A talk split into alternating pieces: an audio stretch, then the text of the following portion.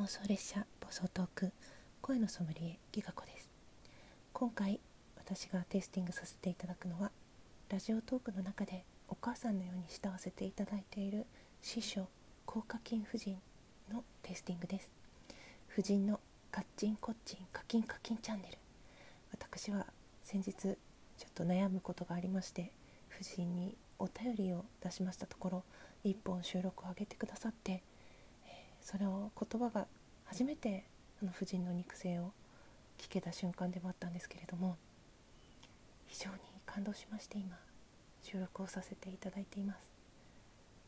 あのね夫人の声はねとっても優しくて、まあ、先ほど言ったお母さんっていう感じもあるんですけど港町の居酒屋のようなでも夫人もっと居酒屋じゃないですね。港町ではあると思います。こう潮の香り。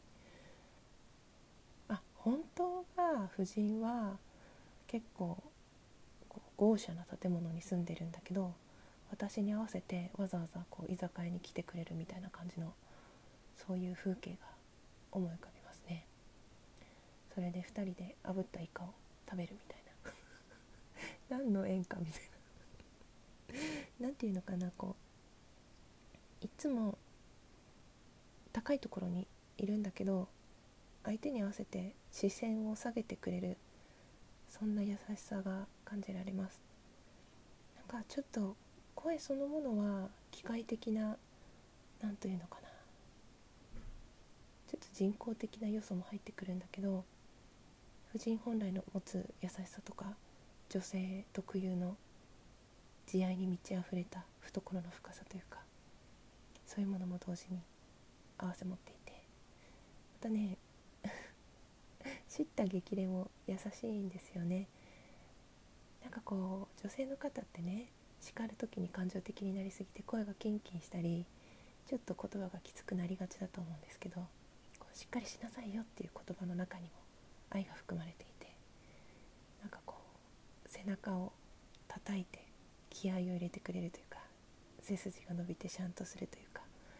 当に励ましてくれるお声だと思います。ライブできっと次会う時にはこう夫人のそんな声が聞こえてくるんじゃないかなとコメントを読むとねそんな風に思います。残念ながらね私と豪華金夫人が好んで使っていたゴールドのギフトはそのうちなくなってしまうということでいつか私夫人とライブでコラボしてね課金はゴールドだけよっていうライブをやりたかったんですけど。ねギガ子残念です。夫人とギガ子のカッチンコッチン課金課金ライブしたかったです。テイスティングと違うこと喋っちゃったけど。まあ本当声っていうのは人柄が出る。多分その人の環境が変わったり何かフィルターを通したりしたとしてもその人の本当に持っている声の揺らぎとか温かさとかそういうのは変わら変わんないんだなっていうふうに思いましたね。まあ、さっきはね海沿いというか何て言ったんだっけ？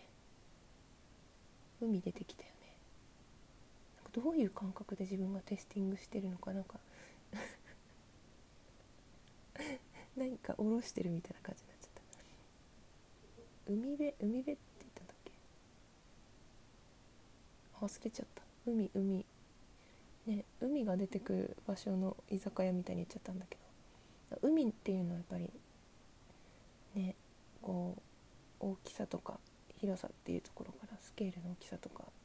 そういう例えにもなるんですけどなんかどっちかっていうと潮の香りというか海の近くのイメージが湧きましたね。だってなんか夫人って大きいつばの帽子かぶって海辺歩くの似合うじゃないですか。山じゃないなと思うんだけど「ギガ子暑いわよ」って言われて日傘を差し出す自分も見えますね。なんていうのかこう婦人の声のテイスティングをしているとその婦人の世界に自分も遊びに行けるというか結構ね他の方のはその景色をなんか薄いガラス越しに眺めているような感じなんですけど婦人の声についてテイスティングする時はその世界に招き入れられるようなそういうところもなんか壁がないっていうか人がね付き合いやすい要因なのかなっていうふうにも感じます。ちょっとこの後自分で収録を聞き直してからタイトルを。